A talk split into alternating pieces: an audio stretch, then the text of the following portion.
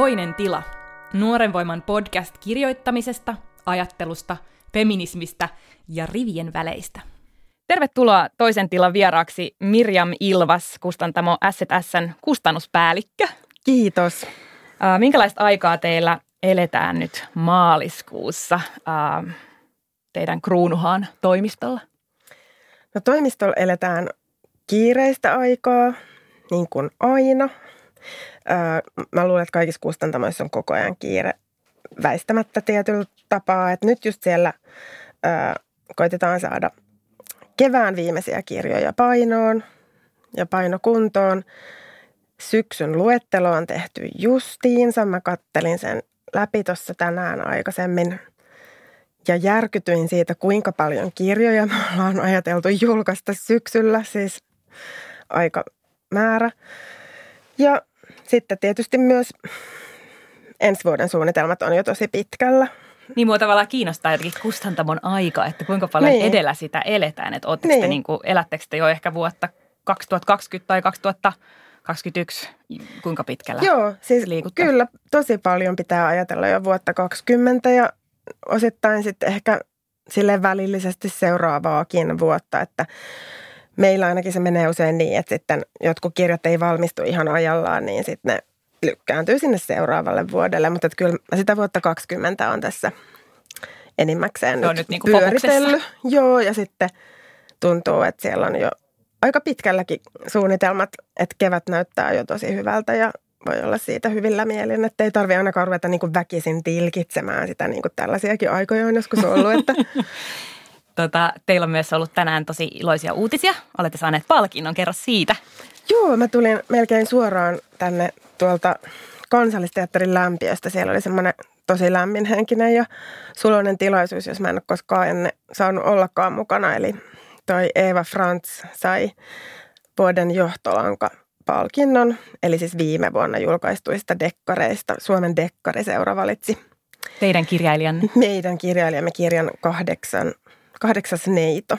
Ja tässä ähm, palkinnossa on vielä erityisesti se, että sen valitsee siis harrastajat, eikö niin? Kyllä, dekkariseura Eli se on, on siinäkin mielessä tosi hieno Kyllä, että se on tosi, tosi sympaattinen äh, tämmöinen entusiastien tota, miksiköhän sitä voi sanoa, yhdistys. Onneksi olkoon siitä. Kiitos. Ei mua kiinnostaa, että, että kuinka paljon kustannuspäällikkö lukee vuodessa ja ei itse lukee mitään muuta kuin sun työn vaatimia kirjoja. No kyllä, siis luen paljon muutakin kuin sitä, mitä työ vaatii koko ajan. Mä luen jotakin, ää, mulla on aina joku yöpöytäkirja kesken. Mä yritän valita sinne – sellaisia kirjoja, jotka on jo siis Suomessa suomeksi julkaistu. Ei tule mitään ajatuksia. niin, että ne on niitä sellaisia iltasatukirjoja, mutta mut kyllä mulla aika usein on myös jotain englanninkielisiä jotain kirjoja, jotka vaan sattuu mua kiinnostamaan. Ja... Mikä kirja sulla on nyt just yöpöydällä? Mikä ei ole teidän kirja muuten? Öö, no nyt just mulla on iltasatukirjana siis toi Maija Lunden mehiläisten historia. Sehän on jo vanhempi kirja, mutta Joo. se sattui mulle ihan kirjastosta mukaan tuossa, niin sitten – kiinnostuin siitä lukemaan. Meillä tulee Maija Lunden ää, lastenkirja nimittäin ensi syksynä, okay. niin se varmaan vähän liittyy siihenkin. Mä ajattelin, että mun hävettää, kun en ole ehtinyt lukea sitä aiemmin. Eli vähän liittyy työhön silti. No kyllä kaikki aina, niin, kaikki aina liittyy vähän työhön, että et siinä mielessähän tämä on ihana työ, että et se on ollut mulle aina niin kuin tärkein harrastus ja niin kuin rakkain asia, niin lukeminen. Että totta kai se on ihan ihmeellisen hienoa, että sitä voi tehdä työkseen. Enkä mä koskaan kokenut sitä semmoisena, että se olisi joku niin kuin paine. Siinä vaiheessa pitää vaihtaa alaa. Mä olen Inna Perhentupa ja tämä on toinen tila. Tässä podcastissa puhutaan kirjan kustantamisesta. Ää, ja ihan ensimmäiseksi Mirjam ää, kiinnostaa sun tie kustannuspäälliköksi, eli miten kustannuspäälliköksi tullaan? No tuota, mä oon tullut kustannusalalle hyvin ymmärtääkseni tyypillistä tietä, eli mä oon opiskellut kirjallisuustiedettä – ja sitten mä sain kirjallisuustieteen laitokselta sen harjoittelupaikka.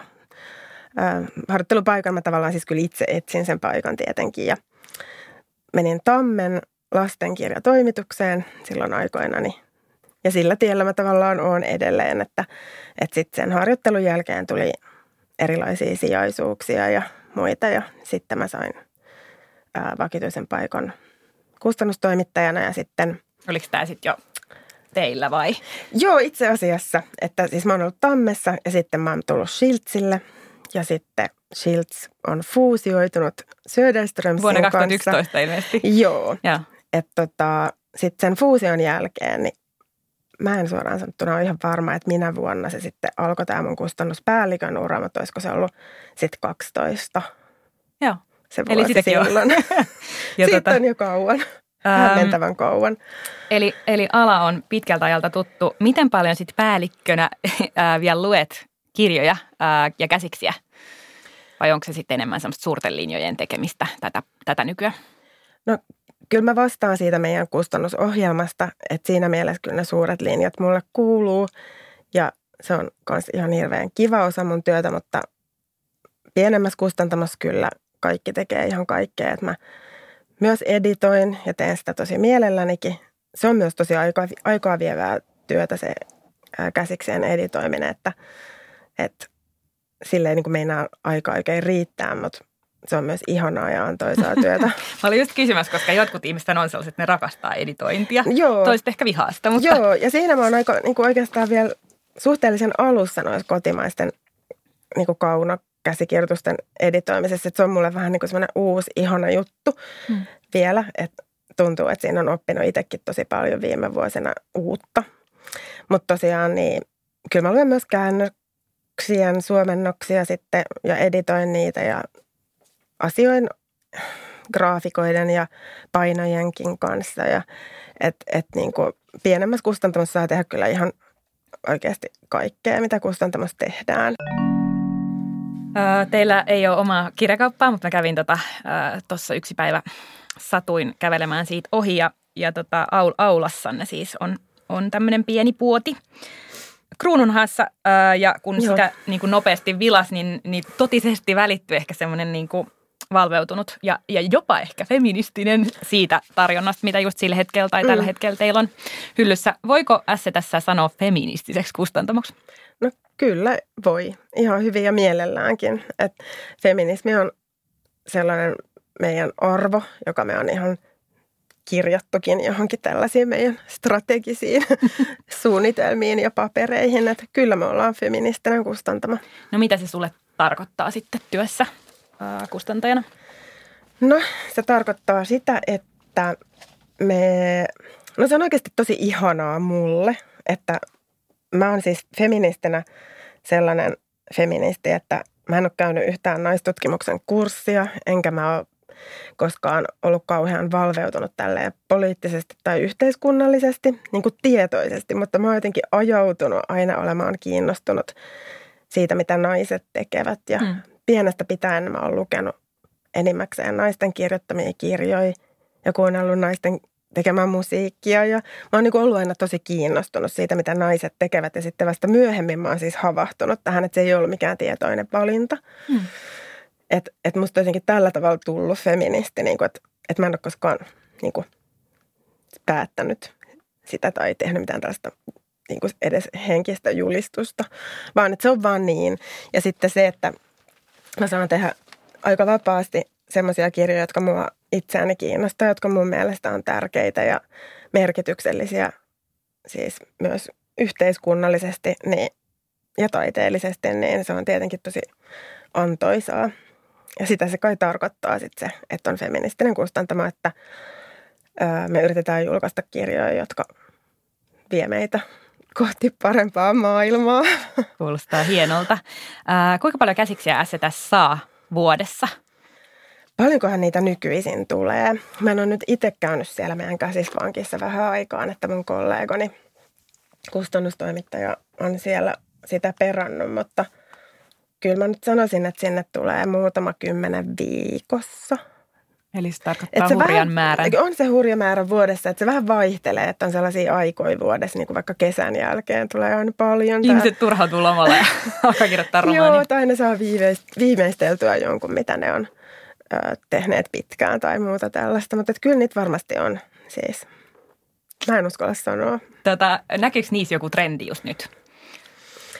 No mun mielestä ei ole mitään sellaista niin kuin laajempaa, pidempiaikaista trendiä, jonka nyt osaisi mainita, että, että ylipäätään, niin mun mielestä tulee ihan hirveästi fantasiaa. Sitä sellaista, mitä sanotaan siis englanniksi high fantasy, eli just oikein sellaista niin kuin sitä Tolkienin tällaista traditio, to, traditioissa olevaa sellaista tosi, missä on tosi paljon henkilöitä ja sellainen pitkä saaga. Eli ja maailma, ihmiset rakentaa maailmaa. Rakentaa maailmaa ja sitten ne suunnittelee jotain, että tämä on trilogian ensimmäinen osa. Ja niin kuin, että ainakin musta tuntuu, että sellaisia on suhteellisen paljon, koska se ei ole mun oma genre yhtään ja mä en niin ymmärrä siitä yhtään mitään.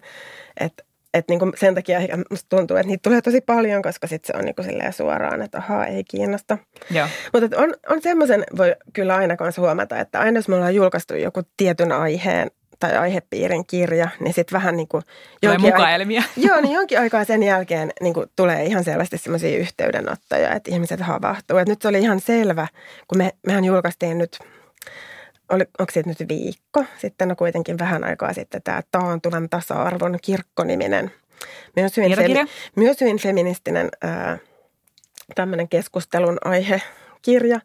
Niin, niin nyt mun mielestä on tullut niin kuin parikin. Ihan vaikka sitten on tosi lyhyt aika, niin on tullut pari tällaista, mitkä sivuaa jollain tavalla Eli ihan käsiksiä vai siis jotain? Siis ideoita. Että okay. et sit sellaisiahan me saadaan tietysti myös paljon, että ei kaikki ole valmiita käsiksiä, vaan sitten tulee myös sellaisia yhteydenottoja, että mä haluaisin tehdä tämmöisestä aiheesta kirjan. Ja... Miten te suhtaudutte tuommoisiin ehdotuksiin sitten? Onko no, nekin ihan valideja Aina saa ehdotella. Kyllä se on tosi hyvä tapa mun mielestä, etenkin tietokirjojen kohdalla, niin se on ihan fiksua. Että ei niihin välttämättä saa kauhean nopeasti aina vastausta, mutta kyllä mun mielestä on hyvä idea lähestyä semmoisen – ehdotuksen kanssa, etenkin jos on kuitenkin mietitty ehdotus. Hmm. Että on jo vähän suunnitellut sitä, että mitä siinä kirjassa olisi, kenelle se on tarkoitettu, mitä varten sitä tarvitaan. Että on jo vähän niin kuin miettinyt sitä omaa pitchiä Mm, varmaan just tietokirjoissa erityisesti. Tietokirjoissa ehkä niin se toimii, tapa. toimii kyllä hyvin. Ja se on ihan fiksuakin, että ettei niin kuin vaikka näytäkin ihan valtavaa vaivaa ja rupeaa haastattelemaan ihmisiä ja muuta. ja sitten missään kustantamassa ei herää kiinnostus. Onko jotakin tiettyjä niin kuin, ä, tyylilajeja? Teillä on vissiin painopiste kaunokirjallisuuden lisäksi tietokirjoissa ja lastenkirjoissa, mutta mm. jotakin niin kuin, uusia lajeja, jotka, jotka vaikuttaisi olevan nousussa tai joita pohditte, että pitäisi tuoda? No nyt varmaan tavallaan se ei ole mikään nousussa tai tulossa oleva alue niinkään, mutta mä silti uskon, että se siis tulee kasvamaan edelleen, niin just tämä tämmöinen oma elämäkerrallinen mm. kertominen, että sehän on sekä tieto että kaunopuolella ollut jo jonkin aikaa. Plus, että se sekoittaa parhaimmillaan niitä niin, itse asiassa aivan. tavallaan. Niin onkin, niin. että se on just sen tyyppistä kirjoittamista, joka rikkoo niitä genrerajoja ja on jotenkin tosi mielenkiintoisen tuntusta just nyt ja sitä on paljon ja me, meilläkin on tullut monenlaista, jonka voi ajatella olevan sitä omaa elämäkerrallista kertomista tai kirjoittamista.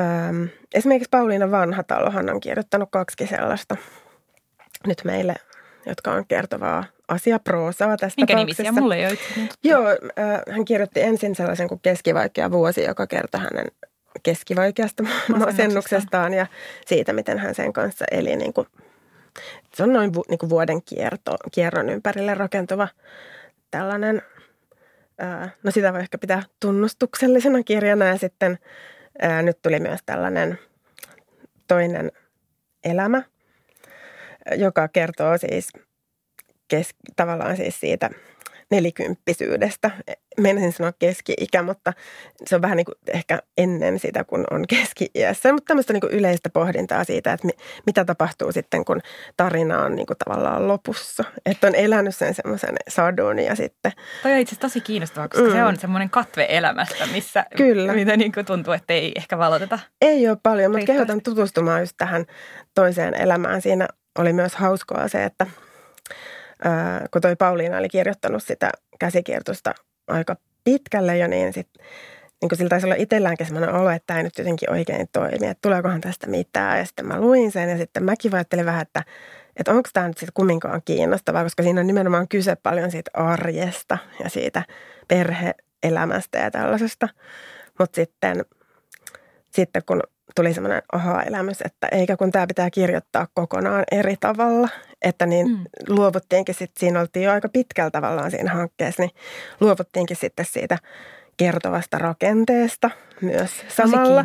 Ja se oli hauskaa, hauskaa, kun mä itsekin sain siinä sellaisen aha-elämyksen, että, niin, että nyt mä kyllä nyt mä kyllä ehdotan tätä Pauliinalle, että mitä jos tehdäänkin näin, että otetaan täältä niin kuin, että tosi paljon henkseleitä sinne tekstiin ja tosi paljon pois. Ja sitten Pauliinahan niin kuin ihan valtavasti innostui siitä, että sitten se meni jotenkin tosi ihanasti, että mun mielestä siitä oli tosi, tosi hyvä ja onnistunut kirja. Ja se on siis jo saatavilla? Se on saatavilla, joo. Ja sitten tuli vähän niin kuin sellainen fragmentaarinen ja semmoinen, että siinä on hyvin lyhyitä tekstejä ja hyvin lyhyitä lukuja, mutta, mutta joo, se oli hyvä homma.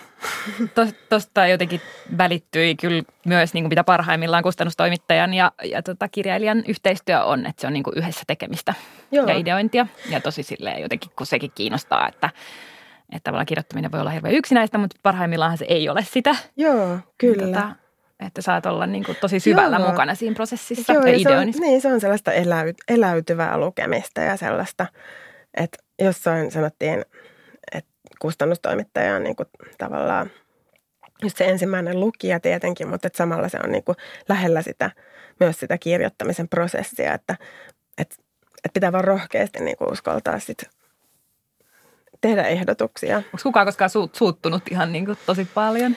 No itse asiassa silloin, kun mä olin nuori ja ihan alussa, silloin kyllä yksi lastenkirjailija suuttui.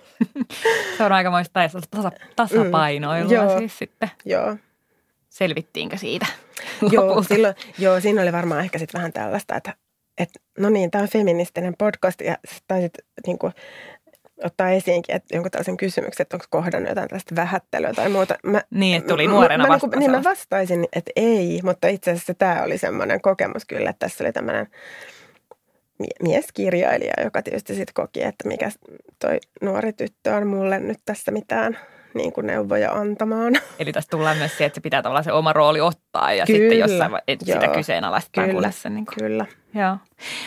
Ennen kuin mennään, siis palataan vielä autofiktioon, mutta tota, myöhemmin, mutta mua kiinnostaa noin genret, että tavallaan onko teillä, onko tavallaan sellainen vaatimus, että pitää täyttää niin kuin tietyt loodat vuodessa vai voiko se elää paljonkin sen mukaan, mikä on, mitä on kiinnostavaa? Joo, no onneksi voi. että mulla on se vapaus, että mä voin täyttää sitä listaa aika lailla siten kuin kulloinkin sattuu huvittamaan. Nyt tämä kuulostaa ihan kauhean epämääräiseltä tämä, mutta mutta eikö intuitio ole niin tärkeä rooli joo, on, ehdottomasti on, siis ihan ehdottomasti on. Ja siis toki mä katson sitä, onhan se niin kuin oikeasti niin, että kyllähän mä aina ajattelen, että nyt meillä on niin kuin näin monta romaania, mutta että tosi vähän mitään tietoa. Mutta en mä sitten välttämättä pysty tekemään sille mitään, mutta totta kai mä niin kuin katson sitä, että se olisi jotenkin tasapainossa. Mua kiinnostaa siis oma suosikkilajini novelli ja sen kohtalo, mm. kun tuntuu, että se usein häviää jotenkin tämmöisessä niin kuin käsikirjoituskilpailussa ää, romaanille. Niin mikä, mikä, mikä asema novellilla on teillä tää teidän no, siis, julkaisuissa? Siis, no me toistaiseksi äh, heikko. Me ei ole julkaistu juurikaan novelleja. Ollaankohan me julkaistu mitään toistaiseksi. Mutta siis novelli on myös mun henkilökohtainen suosikkilaji. Mä oon aina rakastanut novelleja, mutta sehän on myös tosi vaikea. Mm. Että se missään tapauksessa on silleen, että mä en haluaisi julkaista novelleja ja mä haluaisin kokeilla. Ja mä aionkin. Siellä mainitulla syksyn listalla on sellainen todella jännittävä – novellikokoelma tulossa. Jonka nimeä emme vielä saa tietää. Voi, sen kertoo. Se on tällainen amerikkalainen Carmen Maria Machado. Okay. Ja nämä on tällaisia äh, feministis dystooppisia, hyytäviä kertomuksia. Fuck. Ne on tosi hurjia. Joo. Siinä on myös jotain pientä epätasaisuutta tässä kokoelmassa, mutta se oli sellainen kirja, että sit kun mä olin lukenut sen, niin siis mä en voinut unohtaa sitä. Ja se on hyvä merkki. Niin kuin vaikka lukee, se vaivaisikin. Mm, kyllä, että kun lukee niin paljon, niin hyvin helposti ne niin kuin vähän sotkeutuu toisiinsa ja unohtuu. Mutta tämä jätti tosi vahvan jäljen. Mm.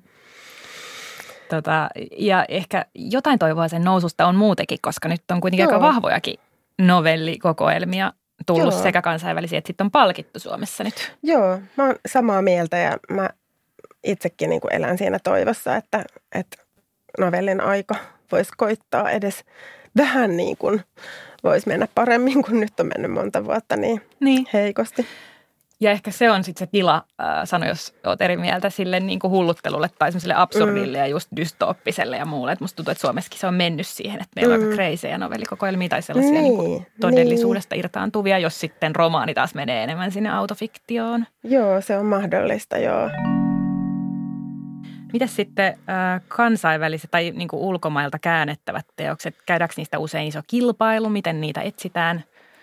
No tota, käännöskirjoissa on, on toki tuollaisia isojakin tarjouskilpailuja silloin tällöin.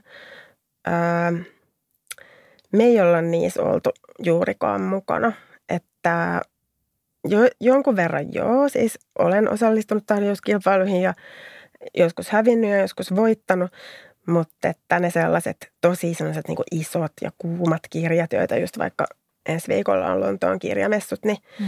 niin kuin just messujen alla sitten agentit kiivaasti niin kuin kaupittelee ja skautit niin kuin informoi, että nyt on, tämä on nyt tosi kuuma ja nyt pitää toimia nopeasti, niin, niin jos niistä kasvaa siis sellaisia tosi isoja kirjoja, jos ne on vaikka jotain genrekirjoja, niin ei, ei ole mitään mieltä meidän sitten lähteä siihen mukaan, että – Eli teidän kenttä on ikään kuin toisaalla, niin kuin sanoit niinku- aiemmin. Niin kuin, joo, se on vähän niin kuin toisaalla ja sitten toistaiseksi ainakin on toiminut ihan hyvin se, että ihan rauhassa niin kuin antaa niiden kirjojen ilmestyä. Että kun näitä käännösoikeuksia myydään, niin hän on melkein aina niin kuin kirjoja, jotka ei ole vielä ilmestyneet.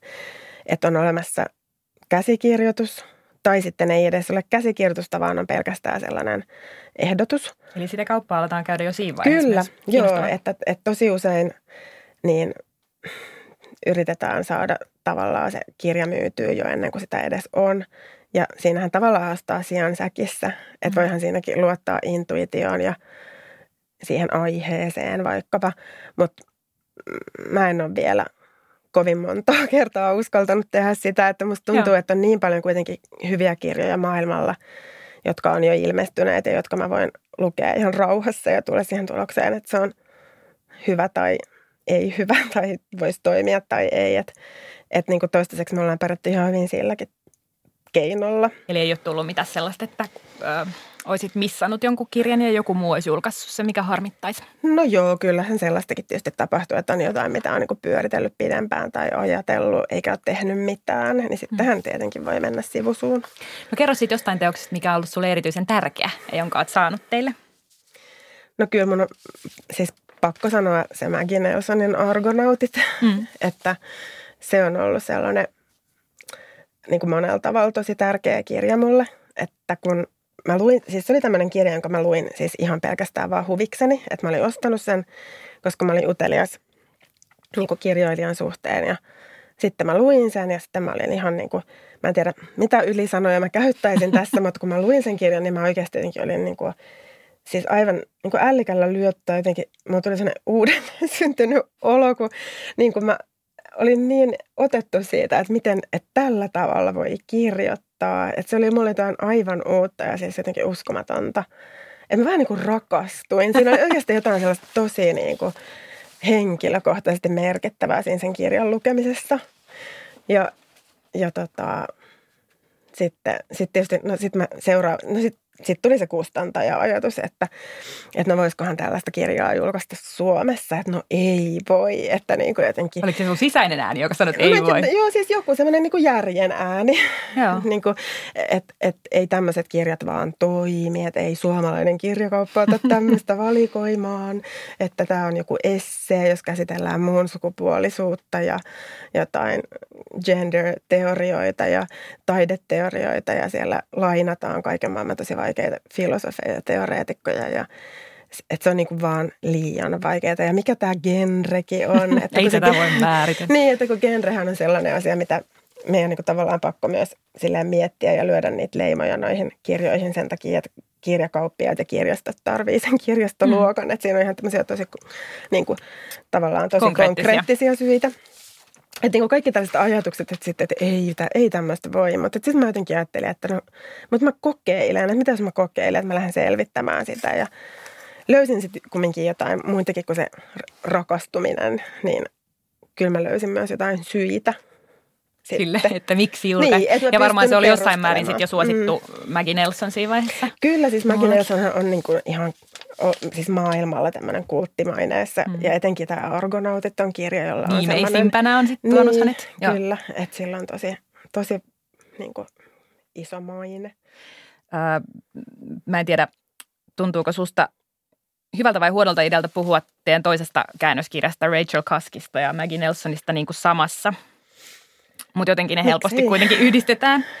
Öö, ja ja tota, no ainakin heitä yhdistää tämän äly, älykkään Niin. kirjoittajan maine, mutta tota, äm, niin, ja Kuskista on todettu siis, että hän on niin kuin myös uudistanut romaania rohkeasti. Ja varmaan, mutta miten sä määrittelisit esimerkiksi sit Nelsonin kirjan, kun, kun puhuit just siitä ge- genrestä, että onko sille lopulta keksitty sitten joku No genre? kyllä, me taidettiin laittaa siihenkin muistelmagenreen täällä, Joo. että kun sillä on pakko valita se kirjastoluokka. Mutta siis äh, tota, Argonauttejahan ihastuttavasti luonnehdittu autoteoreettiseksi kirjaksi. Niin siinä tulee siis tavallinen tai arki niin. ja arkielämä ja teoria. Niin, ja sitten jos tämä autofiktio, niin sitten siihen rinnastaa niin kuin autoteoreettinen kirja, se oli niin mainio, mutta mut ei se kelvannut. Pakko oli keksiä se kirjastoluokka. Mutta mikä sun kysymys olikaan? No tota, oikeastaan, että niin, että ne on uudistanut romaania. Mä, sitä niin kuin pohdin tässä Mm. ääneen. Siis nämä hämmentää mua molemmat kirjat silleen, että mun on niin kuin välillä vaikea Mm, puhua niistä itsekään, mm, vaikka on, Mm. on lukenut ihan just ton Kuskin ja Nelsonin vähän aiemmin. Mutta että mitä sä ajattelet, että, että voiko niitä kuitenkin puhua siinä romaanin genressä ylipäänsä? No Maggie Nelsonia tai Argonautteja ei ole kyllä pidetty romaanina Joo. mun mielestä missään. Että kyllä se niinku menee kuitenkin sinne sen sellaisen oma-elämäkerrallisen tietokirjan puolelle. Tai, et se, tai no okei, voi sitä pitää tietysti esseenä ja sitten, Mm. että essee nyt on tämmöinen vähän jo luonteeltaan niinku hybridimäinen laji. Kyllä. Mutta tota, kyllä ne munkin mielessä jollain tavalla on niin kuin käsikädessä noi kirjat. Että et kyllähän ne niin kuin on molemmat sellaisia, että ne hmm, jotenkin ihmeellisesti osaa puhua siitä niin kuin asiasta, mistä ne puhuu, niin kauhean jotenkin oma, omalla tavalla. Niin, eri tavalla, oma, omalla tavalla. Ja sitten tavallaan ne, niin kuin, mä jotenkin linkitän ne tuohon autofiktion niin kuin suosioon, mutta sitten molemmat kirjat kuitenkin tietyllä tavalla myös purkaa jotenkin sellaista subjektiivisuuden ö, fokusta, että tota, Joo, niin tuossa kuskissa se päähenkilö Fei on ikään kuin häivytetty sinne taustalle Joo. jotenkin ja sitten Nelson toisaalta purkaa niin kuin, vaikka siinä on vahvasti tämmöinen äitiyden ja naiseuden teema, niin sitten toisaalta sukupuoli ja monta muuta dikotomiaa Mm. ikään kuin puretaan siinä. Myös Mm. nämä kirjagenret. mm, kyllä.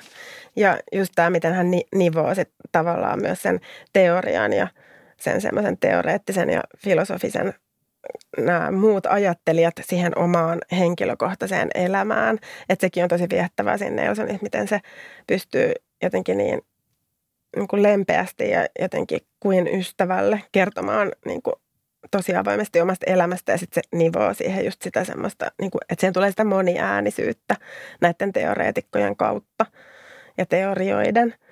jotka ei ole ihan helppoja. Ei ne ole ihan helppoja, mutta sitten ne tuntuu niin kuin hämäävästi tosi ymmärrettäviltä, kun Kyllä. se Nelson on tota, ne nivonnut siihen oman elämänsä tarinaan. Ja hän on niin kuin vaikuttavasti käynyt muun muassa Eve Sedwickin luennoilla ja Joo. kertoo niistä ja punoo tällaisia mielettömiä ajattelijoita, jotka on niin kuin tosi vaikeita Niin. muussa, Niin. muuten lukea. Niin ja tota, se siinä on tosi viehättävää. Ja sitten samoin tuossa Koskissa, että se on ihan totta, että kun se niin kuin, häivyttää sen subjektin, sen kertovan subjektin tuosta tekstistä ja se kertoja muuttuu sellaiseksi niin kuin kaikukopaksi niille, niille muille, tota, muille ihmisille, jotka sitten on siinä äänessä. Että se tavallaan välittää niitä muiden tarinoita ja kertomuksia. Joo. Ja sitten samalla kun se välittää niitä, niin se muuttuu semmoiseksi tarinoiden kudelmaksi, joka ei ole tavallaan, että se rikkoo semmoista perustarinallisuutta tai jotenkin Kyllä, sellaista, ehdottomasti. niin kuin, Mm. mikä sitten, Että se ei täytä semmoisia mitään sellaisia odotuksia, mitä on niin kuin romaanille. Niin, ja että kun sitten- lähtee lukemaan romaania, niin eihän toi oikeastaan täytä mitään odotusta, mitä voi olla. siinä on ihan mielettömän kirkkaita havaintoja siis, mutta sit, Mm. ja sitten samalla kun sä oot niinku wow, että nyt toi just kuvas, mitä mä tunsin eilen, tai joku, kenen juttuja niin. hän kertoo, niin sitten samalla välillä on silleen, että mä en, mulla ei enää mitään haju, kuka tässä puhuu, kun siellä on aina joku, ketä hän tämä Fei kuuntelee. Niin, ja sitten usein vielä nämä henkilöt, että Fei tapaa jonkun henkilön ja tämä henkilö rupeaa kertomaan, niin sitten se usein vielä se henkilö kertoo jostakin toisesta, joka on kertonut Kyllä. hänelle jotain itsestään. Että siellä tulee tällaisia tosi useita sisäkkäisiä kertomuksia, jolloin se koko kertominen muuttuu semmoiseksi, että sehän on niin kuin yksi tosi iso teema noissa mm. Kaskin romaaneissa ja se kiehtoo mua ihan äärettömän paljon, mutta on hauska, mitä sä sanot, koska myös mulla on ollut tuota kaskia lukiessa, että kun mä oon nyt niin kuin väistämättä lukenut useamman kerran sekä tämän ääriviivat että sitten sen seuraavan romaanin, joka ilmestyy ihan kohta huhtikuussa nimeltä Siirtymä suomeksi, eli Transit ää, alkuteos nimeltään, niin, niin molemmissa on käynyt niin, että, että mä oon jossain kohti hämmästynyt, että ai tämä olikin täällä kir- tässä kirjassa tämä tarina. Että mulla, on, että mulla niinku oikeasti, että se menee jonnekin niin jollekin ihmeelliselle sy- syväalueelle, että niinku mä oon saattanut luulla, että mä oon nähnyt vaikka unta jostakin. tai että joku mun tuttava tai ystävä on kertonut mulle jonkun tarinan, mikä onkin tuolla kirjassa. Se on ihmeellistä. O, niin kuin, o, tosi niin. outo yksityiskohta. Ja sitten mun mielestä siinä, pakko sanoa vielä, että siinä siirtymässä on mun mielestä sitten vielä semmoinen yksi kohta, missä siis ää, yksi ihminen kertoo tälle feille jonkun tällaisen vastaavan tarinan. Eli Joo. että oli luullut. Niin, että ei enää tiedä, mikä on totta. niin, että kyllä, että tuossa on jotain todella maagista ja suggestiivista. Toimittaja Sonja Saarikoski kirjoitti, mä en tiedä oliko siitä ehkä kolmisen vuotta sitten, muistan, että Hesarissa jotenkin päivitteli, kun Knausgård oli silloin suosittu, että, että tämmöistä kirjasarjaa ei niin voisi nainen kirjoittaa tai että sitä ei pidettäisi kiinnostavana. Ja nyt kuskia verrataan ainakin mun mielestä jossain englanninkielisessä mm. laitoksessa tätä Knausgårdia vähän sillä, sillä otteella, että, että annapas niin. olla, että, että, niin, niin tavallaan, että jotain on siis tapahtunut ehkä, tai mä ajattelen, että jotain on tapahtunut tässä mm. kolmessa vuodessa.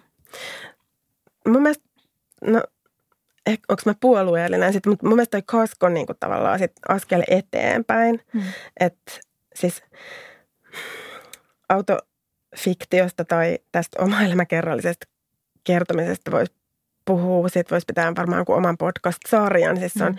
mielenkiintoinen ja monipuolinen aihepiiri ja mä en väitä, että mä olisin sen mikään suuri asiantuntija, mutta kuitenkin musta tuntuu, että että toi Kask yrittää, että sillä on tavallaan joku sellainen projekti, että se yrittää just tehdä jotain muuta. Se on jotenkin astunut vielä askeleen sit eteenpäin siitä, mitä Knausgård tekee. Mm. Et, et, kun näähän ei, niin kuin, nämä ei ole autofiktiota. Ja musta tuntuu, että se Kask on yrittänyt niin kuin, myös kieltää sen, että ne olisi autofiktiota. Että hän haluaa nimenomaan tehdä jotakin muuta. Et mä muistelen, että tähän liittyy siis tämmöinen, mä en tiedä onko se kiinnostavaa, mutta mä voin ää, nopeasti kertoa, että, että se Kaskon on kirjoittanut sellaisia aika perinteisiä romaaneja, joista mä oon lukenut jonkun. Ja sitten sen jälkeen hän on kirjoittanut useampia niin kuin oma-elämäkerrallisia kirjoja, jotka on niin kuin varmaan niin kuin genremäärittelyn perusteella siis ihan muistelmia, tämmöisiä niin kuin ihan suoraan omasta elämästä kertovia kirjoja, joista sitten niin kuin pari on herättänyt tosi paljon siis tällaista, siis ne, hän on saanut tosi negatiivista palautetta niistä, että hän on niin jotenkin tullut rikkoneeksi jotain tämmöisiä ääneen lausumattomia niin kuin sääntöjä. sääntöjä vastaan, että on puhunut äitiydestä niin kuin sillä tavalla, millä ei saisi puhua ja sitten kun oli tämä tämmöinen avioerokirja, joka on kyllä tosi vaikuttava mun mielestä, niin siinäkin oli sitten jotenkin, että hän oli tehnyt niin kuin väärin ja sitten, että et kauheata ja miten niin kuin ne lapset ja miten se mies parka. Ja, niin kuin, et, et, mutta että hän on ottanut sen ilmeisen kuitenkin raskaasti, että vaikka mm. tänä aikana monet joutuu kestämään kaikenlaista, niin, niin mä oon ymmärtänyt niin, että nimenomaan näiden oma-elämäkerrallisten kirjojen saaman vastaanoton seurauksena hän olisi niin kuin lähtenyt miettimään – että miten hän voi enää kirjoittaa, että koska hän oli itse kyllästynyt siihen semmoiseen realismin illuusion luomiseen näissä ää, proosateoksissa, niin, niin tota, sitten, sitten niin kuin siitä lähti syntymään tämä romaanitrilogia, jossa on tosiaan tämä tosi, tosi persoonallinen omanlainen kertojaratkaisu. Ja tulee jotenkin sellainen fiilis, että ja kiinnostava kuulla siitä kustannusprosessista tuon kirjan kohdalla – että jos tuommoisen, kirja, kässärin kanssa meni jonnekin niin kirjoittajakoulutukseen, olisi mennyt vielä vähän aikaa, niin olisi sanottu, että sä voit, että sä voit kirjoittaa tälleen, että, mm. tota, että täällä vaan niin kuin jatkuu ja jatkuu jonkun juttu ja sitten välillä, että she said, tai että hän sanoi, Joo. ja sitten taas jatketaan. Ja kuitenkin juuri se ehkä sitten tässä niin. on se niin. kiinnostava. Se on tosi kiinnostavaa ja niin kuin, jos mä vielä olisin kirjallisuuden tutkija, niin musta olisi aivan äärettömän herkullista ja ihanaa ruveta tutkimaan näitä, että miten se sen tekee ja niin kuin mi, mihin, mi, mihin kaikkeen se johtaa tavallaan se, ne sisäkkäiset tarinat ja kertomukset ja kuka kertoo ja kenelle. Ja, ähm, mulla tulee todella paljon mun vanha suosikki siis Sebald mieleen tästä kasken kertomisen tavasta. Äh, Mutta joo, siinä olisi tosi hyvä aihe jollekin, vaikka vertailla niitä kahta. Kyllä, ja luulisin, että jossain vaiheessa alkaa tullakin jo jotain, koska mm. nämä on niin mielenkiintoisia tapauksia. Ja Joo. jotenkin mitä jotain on lueskellut blogejakin, niin kyllä ne hämmentää myös ihmisiä. Kyllä. Tai kaikki ihmiset ei osaa ihan sanoa, mm. mistä on kysymys. Ja siis mäkin, kun mä yritin miettiä, että mitä mä näistä haluan puhua, niin oikeastaan mä en ollut ihan varma. niin. Uh, Mutta oliko tämä siis Kask samalla lailla niin kun sit se julkaisupäätös, tuntuuko se riskaapelilta vai oliko se sitten jotenkin helpompi tehdä, kun se oli tämän jälkeen tämän Nelsonin kuitenkin, mm. niin? No tota, mä en itse asiassa ole ihan varma, että missä järjestyksessä mä niitä, niin kuin, missä järjestyksessä mä ne löysin. Sitä mä en nyt muista. Mutta tota, oli se tietyllä tavalla kumminkin helpompi, että kun toi nyt on kuitenkin romaani. Että romaani on kuitenkin se sellainen niin kuin helppo laji lainausmerkeissä kaupallisesti, jos ajatellaan. Vaikka toki mä heti ymmärsin, että tämä ei ole nyt se suuren yleisön romaanitrilogia. Mutta mut, joo, toi on kuitenkin mun mielestä, niin kuin, että jos joku, joka kuuntelee, vaikka ei, ei tiedä millaisia nämä kirjoittaa, niin pakko sanoa, että noin kuitenkin mun mielestä todella helppolukuisia. Että vaikka ne kuulostaa semmoisilta jotenkin – ehkä vaikeilta tai jotenkin mm. kauhean monimutkaisilta, niin ne on tosi niin kuin, kuin joku kertoisi sulle itse niin, asioita. ja sitten niin kuin, niissä on tosi vahva se imu myös. Ihan se sellainen perinteinen imu. Kyllä mä ainakin koin sen, että siihen tuli se sellainen, kuin olisin lukenut juoniromaania. Että et, niin kuin tavallaan siinä oli koko ajan pelissä se odotus, että mitä tässä, niin kuin, mitä tässä kirjassa on, mutta se ei ollutkaan, että – mitä tässä kirjassa tapahtuu, koska aika pianhan sen tajuaa, että siinä ei kyllä tapahdu mitään. Mutta niin kuin, että vaan haluaa tietää, että miten se kirjailija vie sen loppuun. Niinpä. Ja sitten kun se on vielä trilogia, niin sitten mä kyllä odotin niin kuin todella sormet syyhytän. Että kun sit, siinä vaiheessa, kun mä ostin ton trilogian, niin, niin mä olin lukenut vaan ton keskimmäisen, sen transitin eli siirtymän. Ja sitten sen jälkeen mä luin ton jo ilmestyneen ääriviivat ja sitten ei ollut vielä ilmestynyt tämä kolmas joka on nyt siis kyllä saatavana, siis englanniksi. Ja joka muuten myös alkaa lentokoneesta, niin tämä ensimmäinenkin, mikä hämmensi mua, että missä on aika samanlainen alku. Niin, ja sitten on muutenkin tämä mun mielestä vähän tämmöinen, tässä on tällainen muoto nyt selvästi tässä trilogiassa, että eka ja kolmas kirja on sellaiset niin kuin jollain lailla vaikka peilikuvat ja sitten siinä keskellä on se siirtymä, niin kuin sopii nimikin siihen. ja ja sitten se on niin kuin vähän erilainen. Ja se on musta ehkä vahvin niin kuin tämmöisenä yksittäisenä teoksena tämä siirtymä, joka okay. siis ilmestyy Eli nyt kohta. Keväällä nyt pian saamme Joo. sen käsimme. Öm, mitä sitten niin kun yleisemmin ajattelet tästä autofiktion jotenkin noususta ja siitä, että puhutaan paljon, että sepite tai jotenkin fiktio on rikki tai, niin. tai että äm, tässä ajassa janotaan tosi tarinoita. Niin. Tota, mä luin tuon Riikka Pulkkisen Imageen kirjoittaman esseen, joka oli tosi ansiokas. Ja siinä oli monia ajatuksia, joita mä olin itsekin vähän niin kuin pohdiskellut ja, ja epäilen, että siinä on niin kuin muitakin kuin kirjallisuuteen liittyviä syitä tässä halussa lukea mm. tämmöistä oma elämäkerrallista tai tunnustuksellista kirjallisuutta, että, että se, siihen liittyy kyllä tämä tämmöinen todellisuuskäsitys ja tämä tämmöinen pirstaloituneisuus, missä me jotenkin eletään. Ja, ja Polkkinen siis tässä helmikuun Imagessa äh, kirjoittamassaan esseessä liittää sen tunnustuksellisuuden kulttuuriin mm, tai jotenkin tämmöiseen. Mm, joo, se, to, toi ei ollut ehkä sellainen, mitä mä itse olin ajatellut, mutta sitten hän, oli myös, hän nosti myös esiin sen, mitä mä olin taas myös itse ajatellut, niin oli toi toi niin kuin totuuden jälkeinen aika, mistä puhutaan jos politiikassa vaikka, mm. niin, niin jotenkin mä oon ajatellut, että sit siinä on joku tämmöinen niin halu päästä kiinni siihen semmoiseen, että mikä on aitoa, autenttista ja jotain sellaista todellista ja että palataan niin jotenkin siihen sellaiseen, mikä on totta. Ja sitten samalla ihan varmasti vaikuttaa se tota, just tämä kulttuurisen omimisen ja nämä identiteettipolitiikan kysymykset, jotka on alkanut vaikuttaa myös niin kuin kirjallisessa keskustelussa, että et niin Kuka saa puhua mistäkin niin, ja silloin niin kuin siitä omasta kokemuksesta niin, ehkä aivan, on et, helpoin puhua vai? Niin, niin. sitä myös tarkoitan, että musta niin, näyttää siltä. Pulkkinenkin taisi kirjoittaa niin, jotain siitä. kyllä. Joo. Että varmaan tuollaisia syitä siellä ainakin on. Mirjam Ilvas, ähm, ketkä käyttää sun mielestä merkittävintä valtaa kustannusalalla? No, ehkä jos ajattelee koko kirja-alaa, niin sanoisin, että kirjakauppioilla on aika paljon valtaa. Siis kirjakauppojen sisäänostajilla, jotka toki siis sitten seuraa jotakin heille asetettuja tavoitteita ja vaatimuksia ja toiveita. Eli siis myös toisin sanoen sitten vaikka suomalaisen kirjakaupan myös johto, isojen kustantamoiden hmm. johto, heillä on se selvästi niin kuin paljon valtaa, että kun isommat kustantamat miettii niin kuin vaikka jotain omia strategioita ja suunnitelmia, niin kyllähän ne vaikuttaa myös koko alaan. Että he voisivat myös joissain asioissa valita sillä tavalla, että se olisi koko alan hyväksi eikä vain sen oman Kerro joku esimerkki, että mikä vaikuttaa koko alaan. No esimerkiksi sellainen, että onko joku iso kustantamo semmoinen verenhimoisen kilpailun haluinen ja haluuko se esimerkiksi houkutella pienempien kustantamoiden kirjailijoita Aivan. sinne omaan talliin.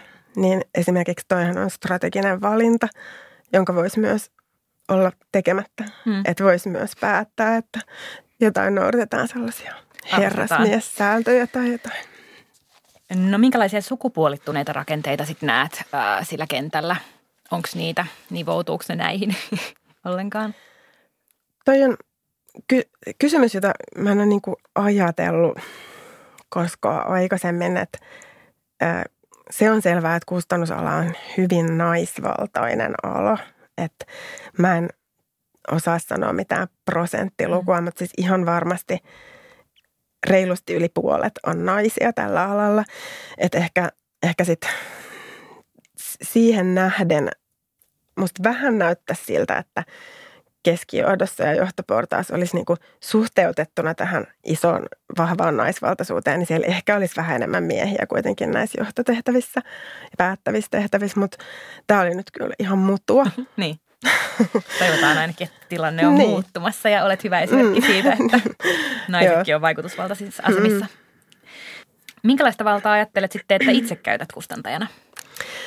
No, äh, onhan mulla jonkinlainen oma pieni tällainen vaikutusvalta tässä, että mä voin vaikuttaa siihen, että mitä kirjoja suomen kielellä on tarjolla. Että mä voin vaikuttaa siihen, minkälainen valikoima on niin kuin tuolla kirjakaupan hyllyllä omalta osaltani ja mistä asioista mahdollisesti puhutaan ja mitkä asiat saa julkisuutta ja näkyvyyttä, koska kyllähän kirja saa aina ei nyt aina, mutta kuitenkin jonkin verran. Usein generoi usein, keskustelua. Niin, herättää keskustelua ja media, median näkyvyyttä ja keskustelua siellä. Että, että toki niin kuin täl, tätä kautta niin mullakin on jonkin verran valtaa.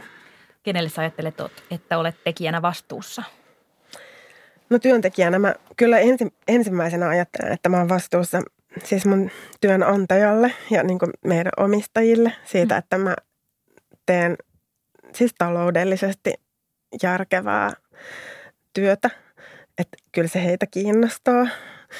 Öö, Mutta sitten kaikki liittyy kaikkeen, että on myös se semmoinen korkealaatuinen ja korkeatasoinen öö, kustannusohjelma ja linja, niin sehän on osa sit myös sitä. Ja kyllä mulla on myös vastuu mielestäni jollain välillisellä tavalla niin kuin sit, niin kuin kirjailijo- suhteessa kirjailijoihin ja tekijöihin ja lukijoihin. Hmm. Minkälaisia valtarakenteita haluat haastaa? En mä tiedä, haluanko mä haastaa mitään valtarakenteita. Niin.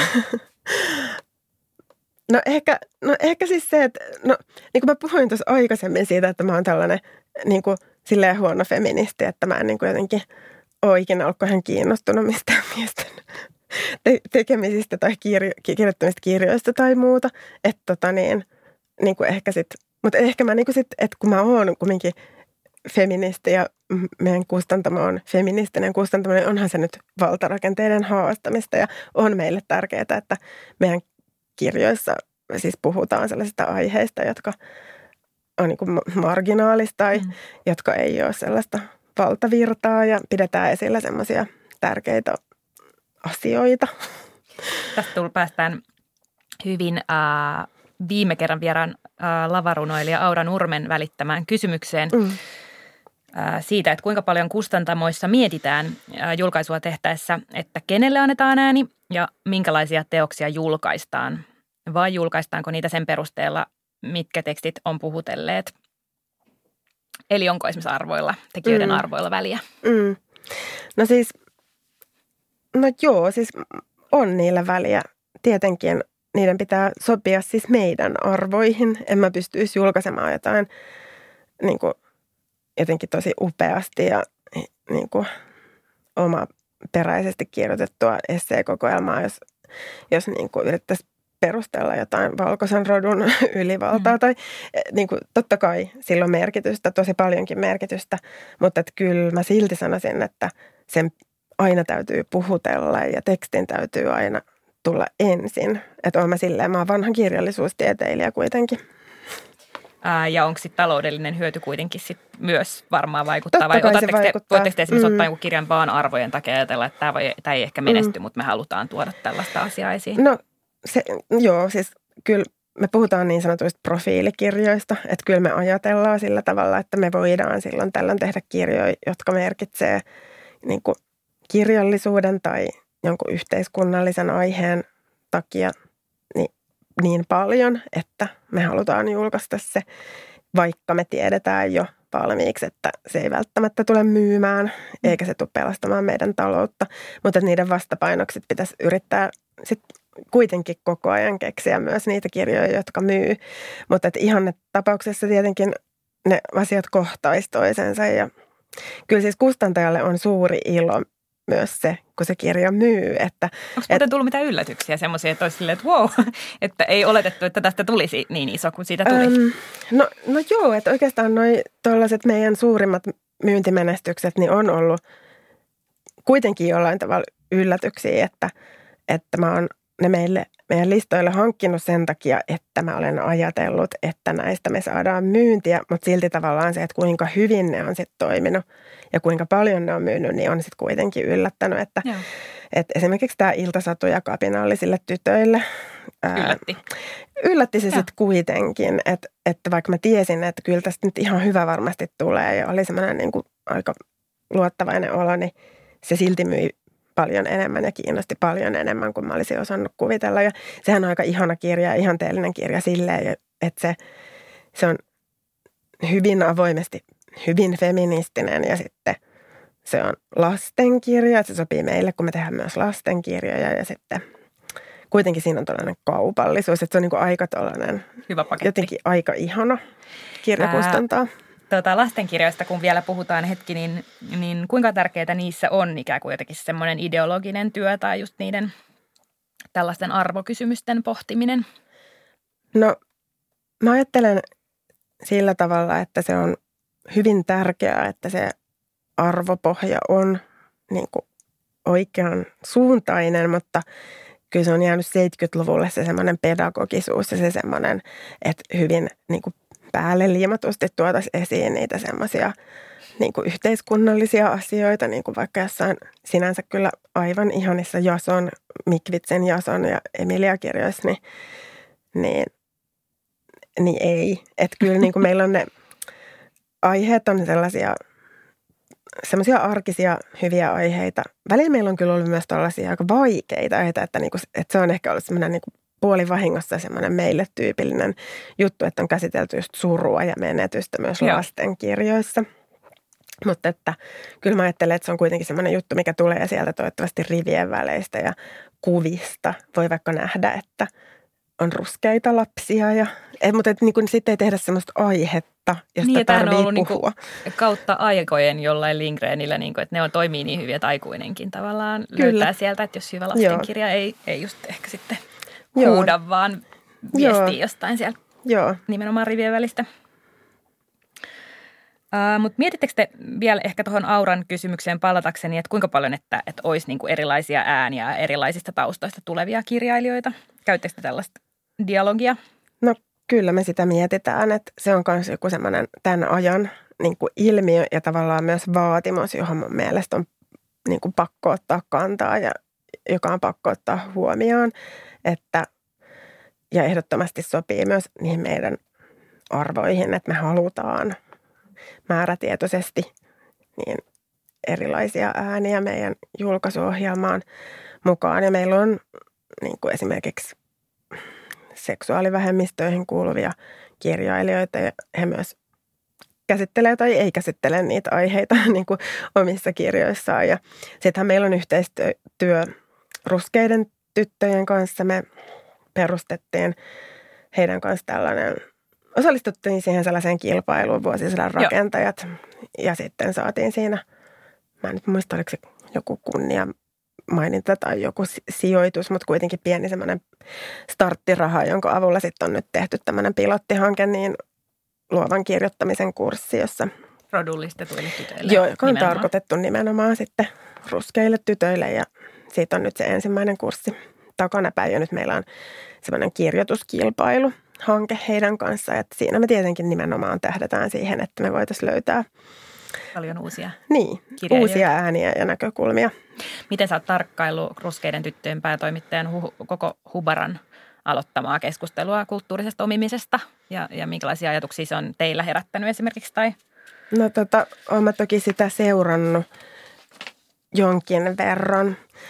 Öm, mähän on kirjallisuustieteilijä ja sit mä oon oppinut niin ajattelemaan, että jos mä puhun kirjoista ja kaunokirjoista, niin mun pitää unohtaa silloin tekijä. Se on niinku se, mitä mä oon oppinut mun opinnoissa ja se on mulle niinku taottu silleen jonnekin ihan, se on selkäytimessä se ajatus, että jos mä ajattelen kirjaa, niin kirjan kertoja ei ole yhtä kuin tekijä. Että kirjan kertoja on fiktiivinen konstruktio, jonka tekijä on sinne rakentanut. Joten se on ollut mulle niin kuin aluksi tosi hämmentävää tämä keskustelu, että se on mulle niin vierasta, että mä kumminkin tuun siis nyt just tämän niin kuin opiskelutaustan takia osittain niin kuin sillä tavalla niin eri suunnasta tuohon kysymykseen ja siihen kysymyksen asetteluun, että se on ollut niin kuin välillä tosi outoa ja tuntunut myös, että siinä puhutaan niin kuin vääristä asioista. Mutta nyt mä sanoin ton, mutta mä Mm. sanon myös sen, että, että se on musta tosi tärkeä keskustelu ja musta se on ihanaa, että sitä on käyty ja kokolla on tosi niin kuin, tärkeä rooli. Ja mä oon iloinen, että hän on olemassa ja että hän on niin, kuin, niin rohkea kuin hän on. Et- varmaan saanut ihan oikein muutoksen aikaan siinä, että mietitään, että, että vaikka toki vielä voisi, voi toivottavasti voi jatkossakin kirjoittaa myös muista, tai on pakkokin voida niin kuin kirjoittaa muustakin Mm. kuin ihan omista, omimmasta kokemuksesta, niin samalla on tärkeää miettiä, että, Joo. että kaikenlaiset ää, kirjoittajat pääsevät ää, ääneen. Kyllä, että ja se, on, että se on tosi, tosi tärkeää. Se, ihan se keskustelu itsessään.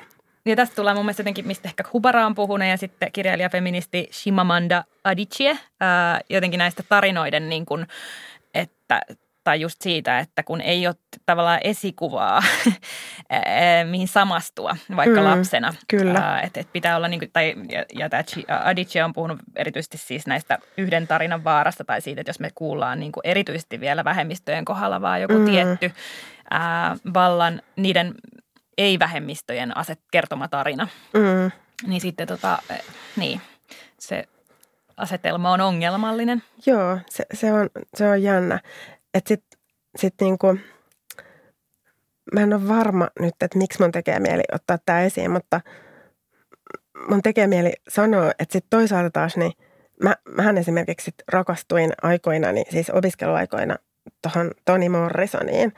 Ja mä tein mun seminaarityön ja gradun sitten Toni Morrisonin teoksista. Ja tota, niin mähän en niinku, että mä, tässäkin on joku tämmöinen mun niin kuin, outo viattomuus tulee esiin. niin, että mä, tota, niin, niin kuin sitten, mä vaan rakastuin just niihin teoksiin ja niihin teksteihin, kun ne oli mun mielestä niin häikäiseviä ja moniulotteisia ja erilaisia kuin mikään muu. Ja ne veti mua puoleensa ihan mystisellä tavalla, että et niinku tavallaan sit vasta kun mä rupesin niitä tälleen tutkimaan tarkemmin, niin sitten mä vasta jotenkin niinku havahduin siihen, että niin joo tosiaan, näähän on niinku tällaisen afrikkalais-amerikkalaisen kokemuksen ytimessä ja sitten tulin lukeneeksi sitä, niin kuin kaikkea sitä muuta keskustelua mm. siinä yhteydessä. Mutta että niin kuin, et voihan niin kuin, mä toivoisin, että teoksia, että olisi mahdollisimman laajasti erilaisia, niin kuin, se olisi niin kuin se ihana onnella, että olisi mahdollisimman laajasti erilaisten kirjailijoiden niin kuin, kirjoja ja sitten niitä voisi lukea just tulee niin kuin viattomasti mm. kirjoina. Um, muutama kysymys liittyen siihen, että jos nyt joku kirjailijaksi mielii, ää, niin, niin mitä pitää mielessä tai huomioida, jos teihin vaikka haluaa, teitä haluaa lähde, lähestyä, julkaista tai siis käsiksellään? Mm.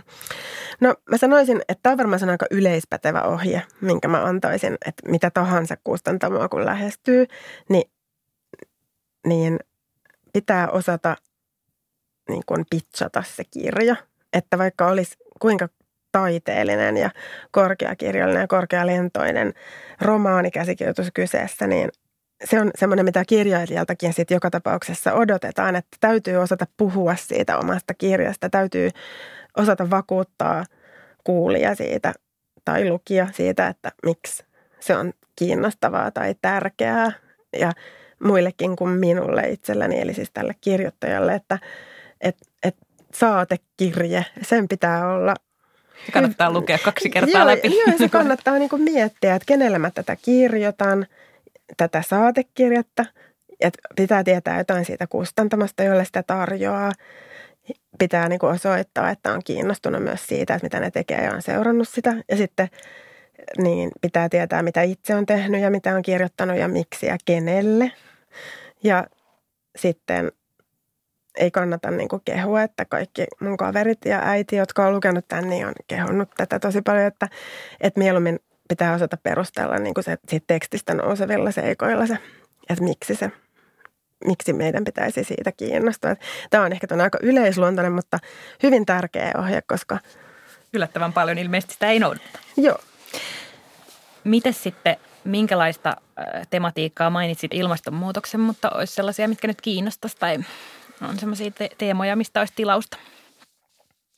No tota, kyllähän mua tämä tämmöinen, no siis mulla on itsellä ollut nyt semmoinen ajatus, että kun on puhuttu paljon just tästä omaa elämäkerrallisuudesta nyt tässä meidänkin ju- juttelussa, niin se on tullut isosti esiin. Ja edelleenkin se on semmoinen asia, mikä mua paljon kiinnostaa, nämä tämmöiset tositarinat ja tämmöiset oman elämän tarinallisuudet, että siellä se vielä toimii se tarinallisuus, mutta tota, jotenkin sen rinnalle niin musta tuntuu, että ei vain novelleissa, vaan muutenkin niin, niin kuin olisi nousemassa tällaisia, niin kuin, että se realismi viedäänkin sinne surrealismin suuntaan ja että siihen perinteisen realistisen kerronnan tilalle olisi nyt taas palaamassa. Ei taaskaan ole keksitty mitään uh, ihan täysin uutta, mutta siis maagista realismia mm. ja just näitä dystooppisia ma- maailmoja.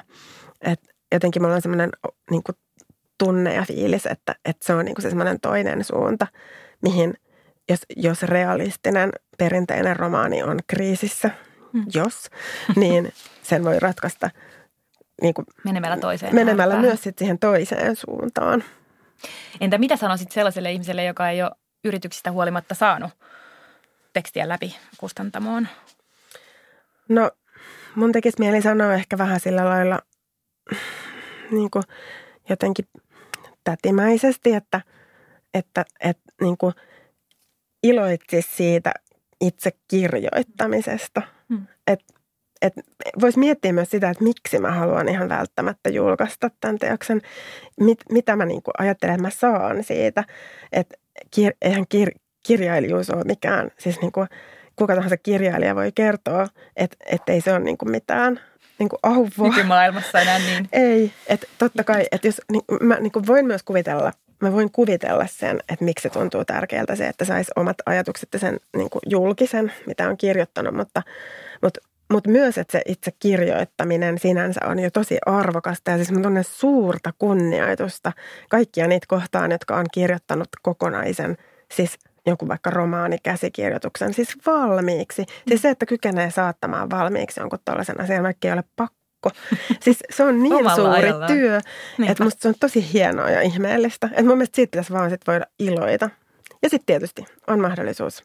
Nykyään on helppoa julkaista omakustanteita. Niinpä. Ja maailmalla omakustanteista on löytynyt myös sit sellaisia, joista on tullut ihan suuria menestyksiä, että ei se ole välttämättä huono vaihtoehto. Tämä antoi toivoa paljonkin. Äh, Mirjam Ilvas, minkä kysymyksen haluaisit välittää seuraavalle äh, toisen tilan vieraalle Taiken eli Taiteen edistämiskeskuksen johtajalle Paula Tuoviselle? Koskien siis aihetta, jota käsittelemme, eli kirjallisuuden apurahoja ja tämän podcastin teemoja kirjoittamista, ajattelua, feminismiä ja valtaa? Joo, mua kiinnostaisi tietää, kun Taike hän jakaa kirjastoapurahoja ja kirjallisuuden apurahoja mun ymmärtääkseni vertaisarvioiden perusteella. Eli Taikella on varsin paljon valtaa suhteessa siihen, että kenellä on Suomessa mahdollisuus kirjoittaa päätoimisesti. Mutta Suomen kokoisessa maassa just nämä vertaisarviot ei välttämättä ole sillä tavalla ihan hygienisiä aina, joten mua kiinnostaisi tietää, miten ja millä perusteilla lautakuntien jäsenet valitaan, kuka heidät valitsee ja kiinnitetäänkö huomiota esimerkiksi siihen, että minkä kustantamon kirjailijoita he ovat. Ja onko taikessa mietitty muita tapoja jakaa apurahoja. Ja sitten myös vielä lisäkysymys, tästä voi valita sopivia osioita, mutta mua kiinnostaisi myös kuulla ihan konkreettisesti se, että miten se päätös, miten ne niin kuin syntyy, mit, mit, miten se vertaisarviointi toimii. Sama kiinnostaa myös mua, joten eiköhän nämä kaikki välitetä eteenpäin. Um, mitä seuraavaksi, minne, minne tota S ja Sn kanssa suuntaatte nyt keväällä ja mitä, mitä teillä on kalenterissa nyt tulevina viikkoina? No nyt me seuraavaksi suuntaan ihan konkreettisesti ensi viikolla Lontoon kirjamessuille – kirjamessuilla tavataan niitä agentteja ja sitten yleensä siellä niin kuin ne semmoiset kuumat kirjat on jo ostettu ja myyty ennen niitä kirjamessuja, mutta on muuten tärkeää niin kuin nähdä siellä ihmisiä ja jutella ja kuulla vähän just niitä semmoisia juoruja, jotka ei ole siis pelkästään jotain höpsöjä juttuja, vaan myös semmoisia, että mitä alalla niin sanotusti niin kuin tapahtuu ja mitä puhutaan. Että usein Suomeen valuu niitä – asioita, niin kuin teemoja ja niin kuin myös tämmöisiä niin kuin tendenssejä niin sieltä maailmalta.